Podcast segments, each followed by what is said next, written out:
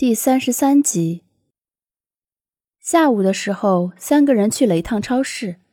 楚西从小就没有下过厨，可讨巧卖乖的事情没少干。这些年想哄自己老爸高兴的时候，经常给做水果沙拉、榨果汁儿、温牛奶。今天在超市里买了不少酸奶和水果，回来闲下就自告奋勇的去厨房里忙活。苏沫和楚河走进门。正瞧见他将两个碗端出来，放到了餐桌上。我弄的，快来尝尝。眼见他看，楚西兴奋地说了句：“他母亲身体不好，就生了他这么一个宝贝疙瘩。家族同辈里，哥哥弟弟一堆，姐妹却很少。唯一的两个表姐是一对双胞胎，因为学习很好，从小就被姨妈带着去了首都名校念书，感情远得很。”他又是爱热闹的性子，遇上苏沫这样腼腆文静的同龄人，自然心生好感，自来熟得很。苏沫能感觉到楚西对他释放出的善意远远大于张雨薇。张雨薇最初对他也算亲近，不过他在日常生活中性子偏向强势，面对他的时候有优越感，说话也免不了带着几分高高在上的意味。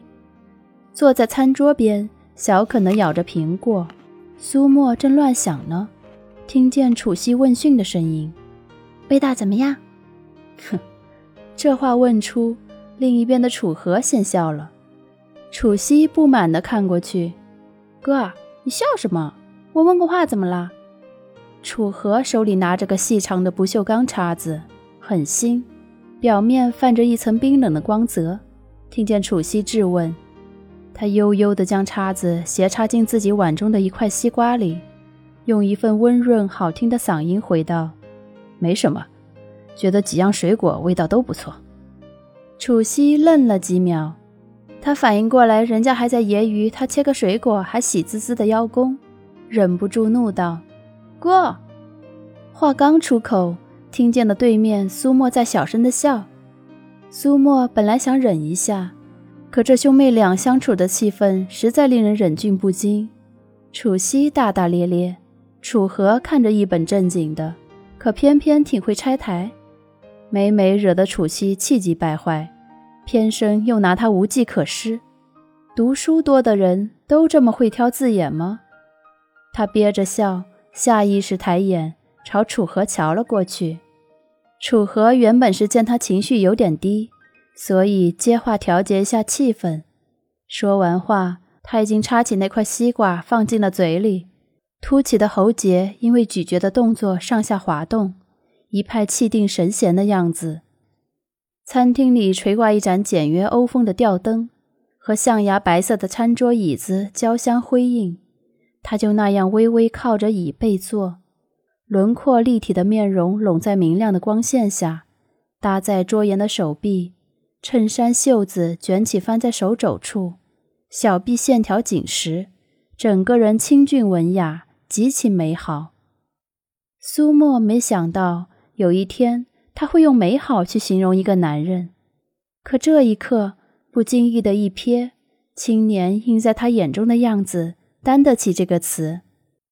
垂下眼眸，他驱散了脑海中胡思乱想，笑容浅浅的对楚西说。很好吃，我第一次见有人用酸奶拌水果。楚西笑道，还有点不好意思。超市里卖的那个沙拉酱稀释起来挺麻烦，酸奶拌正好，味道我喜欢。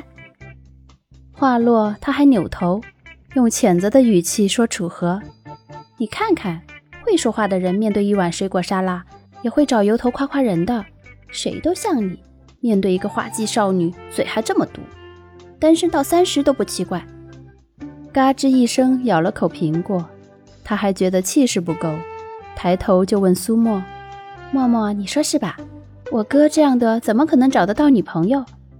苏沫突然被点名，他轻轻地啊了一声，再抬头，瞧见对面兄妹俩都在看着自己，有些拘谨地笑着说：“不会呀，楚老师有很多女读者。”天天都在评论区说好喜欢他，还有人，还有人要给他生猴子呢。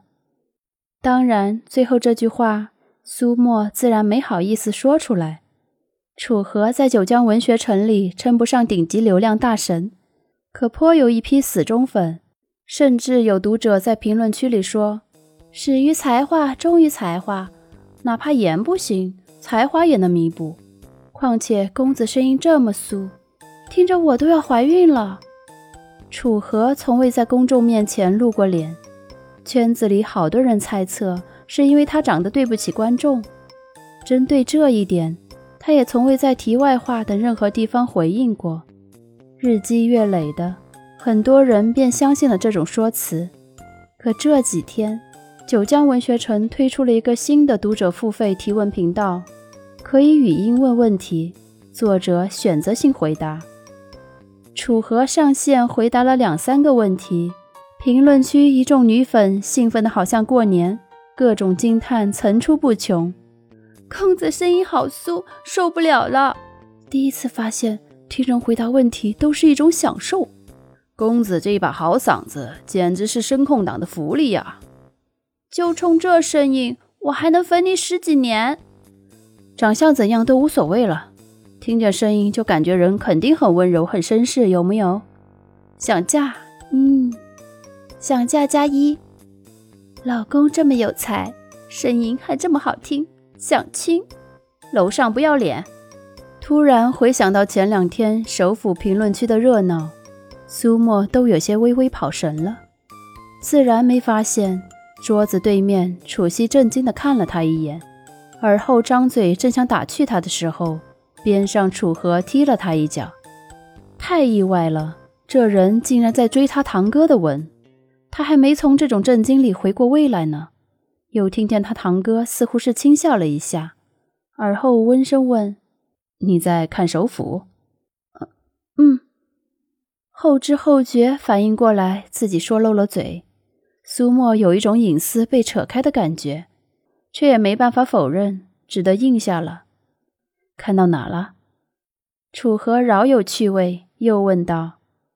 苏沫的脸颊微热起来。看到前天更新的章节了，不过我没有账号，是用洋洋哥的账号看的，他里面有钱，生怕人家以为他看盗版。苏沫还特地解释，毕竟翻开旧文的时候，楚河毫不客气对盗版的一条评论让他印象深刻，以后可以用我的账号看。瞧着他发愣，楚河也解释道：“我每天更新完。”要用自己的读者账号订阅检查一下 APP 排版，你登我的账号看，就省得花钱了。好像是这么个道理。苏沫都不晓得怎么拒绝，顺势答应后，心里还有一种很不真实的感觉，轻飘飘的，像过年时候抿了一口白酒。三个人在餐厅里闲聊了一会儿，三碗水果沙拉便被解决了。之后。苏沫回了自己房间收拾东西，床刚铺好，敲门声音传来。他扭头一看，楚河立在半掩的门边，淡笑着说：“手机拿来，登一下我账号。”哦，他点点头，连忙拿了手机，走到他跟前。楚河没有进入房间，就那么站在门口，硕长而挺拔，垂眸看见他进入了读者个人中心。便开口道：“账号名是楚三，跟作者名一样。”哦，苏沫低头输入密码：楚河一九九二零八二六。苏沫低着头继续输入，好半晌却没能切换拼音键，手机好像出了问题，突然就不听使唤了。正在他感觉到着急窘迫的时候，眼前却突然暗了一些。楚河俯下身来。脸颊和他距离很近，我看看。他一说话，薄而热的呼吸喷染到他鼻尖，让他觉得鼻尖微微有点痒，下意识的身子都僵直了。